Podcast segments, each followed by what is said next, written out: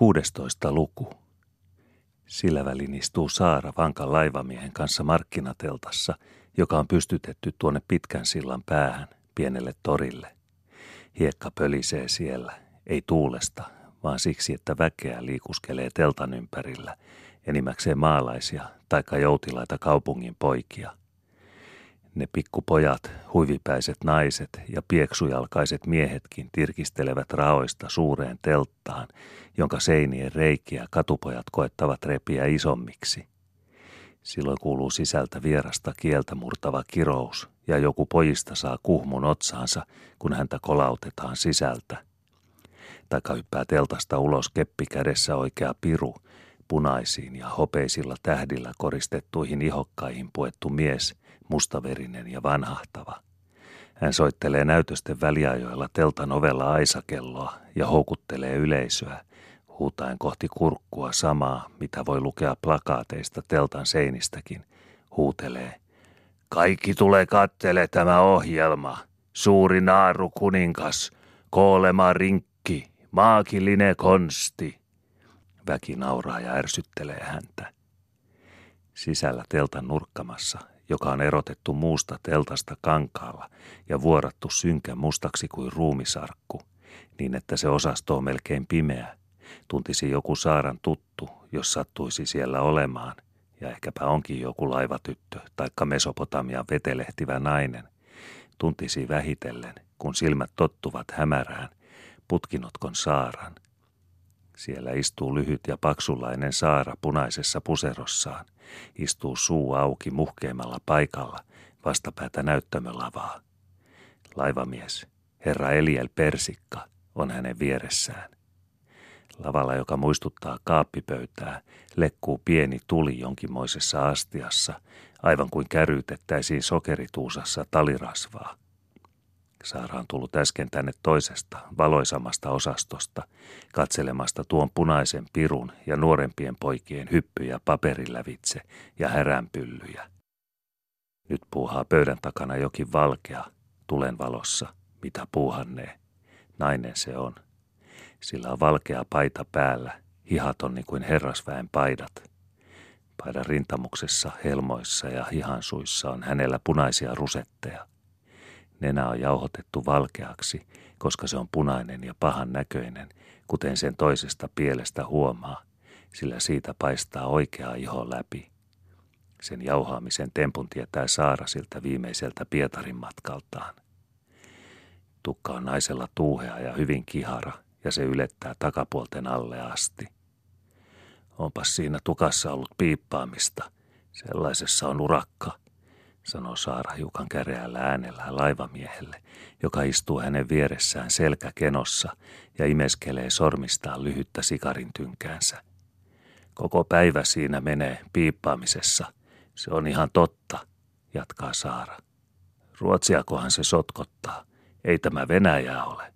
Hui, Saara kirkaisee, sillä nostamalla kättänsä niin, että musta karvatupsu näkyy kainalosta, on näyttelijätär loihtinut pöytälaatikosta valkeaan käärmeen ihan kasvoilleen loikkimaan. Pelottaako, sanoo laivamies vetelästi ja harvakseen hampaittensa välistä. Saara Käkriäinen ei vastaa hetkeen mitään – osaksi jännityksestä, mitä sitten tulee, osaksi pelosta ja harmistakin siitä, että kysymys tuntuu äänensävystä päättäen leikilliseltä ja hänen vakavuuttaan pilkkaavalta.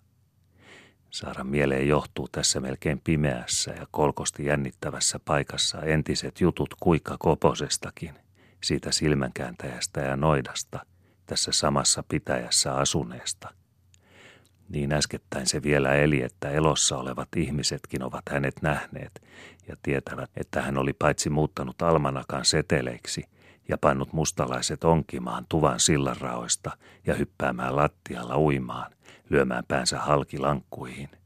Myöskin muuttanut kerran vuorenkukkulan ikään kuin taloksi. Sillä tavalla se sai itselleen morsiameksi rikkaan talon tyttären, kääntäen häneltä silmät ja näyttäen hänelle omaa hoviaan mutta tyttöä siihen hoviin viedessään noituikin kuikka Koponen hänet sudeksi. Näin kertovat vanhat. Ja Hiesun myllärikin, herännyt mies, on sanonut isälle nähneensä, miten kuikka oli muninut suustaan kananmunia. Mutta ovat sillä olleet muut konstinsa, on isä Käkriäinen sanonut perheensä kesken näistä Myllärin kertomuksista puheen tullen. Ja Mylläriltä hän oli muka kuullut, että kuikalla olivat olleet ne muut konstit. Kuikka hirveä musta ja pitkä mies, oli kerran muka tunnustanut Myllärille, ettei hän voi tehdä niitä temppuja, koska hänellä eivät ole ne konstit mukana. Konsteja sellaisessa tarvitaan, oli siis Käkriäinen sanonut salaperäisenä. Tällaisissa näyttelyseuroissa kuului se kuikkakin liikkuneen ja oppineen, poikana ollessaan. Mutta nämä ajatukset ja sekin, että käärme kalisee, haihtuivat saaralta kummalliseen levottomuuteen, kun näet laivamies tunkee kätensä hänen vyötäröidensä ympärille, ja sitten sydäntä sylkyttävästä pelosta kuumuuteen, sellaiseen, että Saaralle tulee ihan kuuma tässä ahtaassa komerossa, jossa hän tuskin saattaa tuhisuttaa nenäänsä ja sanoa näkemättä enää luurankoakaan, joka nyt heiluu ja kalisee näkypöydällä aivan hänen edessään. Mitäs te nyt? Älkää te, mutta laivamies heittääkseen retkalleen saaraa kohti ja kaivelee yhä häntä ja naureskelee ja hyräilee hiljaa. Kun taivaalta paistaa se kirkas kuu, niin tunteet ne yhteen sulautuu. Tuossa on. Viimeiset kaksi sanaa sutkauttaa hän näyttelijättärelle, joka on laskeutunut lavalta ilkoisessa paidassaan ja kantaa pitkin katsojien eturiviä rikkua – Siinä on paksuissa kupeissa kahvia, taikomalla tehtyä, viidessä sekunnissa keitettyä, tyhjästä keitettyä. Tuossa on kahviisi, sutkauttaa laivamies ja pistää sikarinpätkänsä kuppiin. Näyttelijätär katsoo kuppiinsa, onkii sikarinpätkän sormillaan kahvista pois ja heittää sen laivamiehelle vasten naamaa. Haastaa, sotkottaa jotain, josta Saara ymmärtää ainoastaan, että se poliisilla uhkailee. Perkele, jos olisi sattunut, niin kurkkuun olisin hänelle työntänyt sikarinpätkän, huudahtaa laivamies. Poliisilla, saakeli huora, juottaa ihmisillä kuraa, suutarin markasta, haaleata kuraa.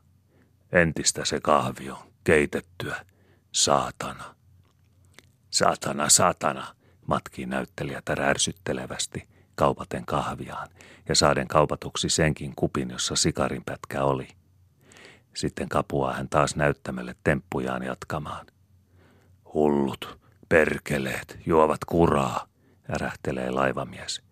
Jospa olisi ööliä, risullinen ja kylmää. Mennäänkö pois tästä, maistamaan ööliä? Minä tiedän, mistä saa.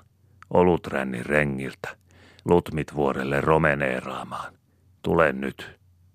Laivamies sysää kätensä Saaran kainaloon ja alkaa rutaisten viedä häntä penkistä –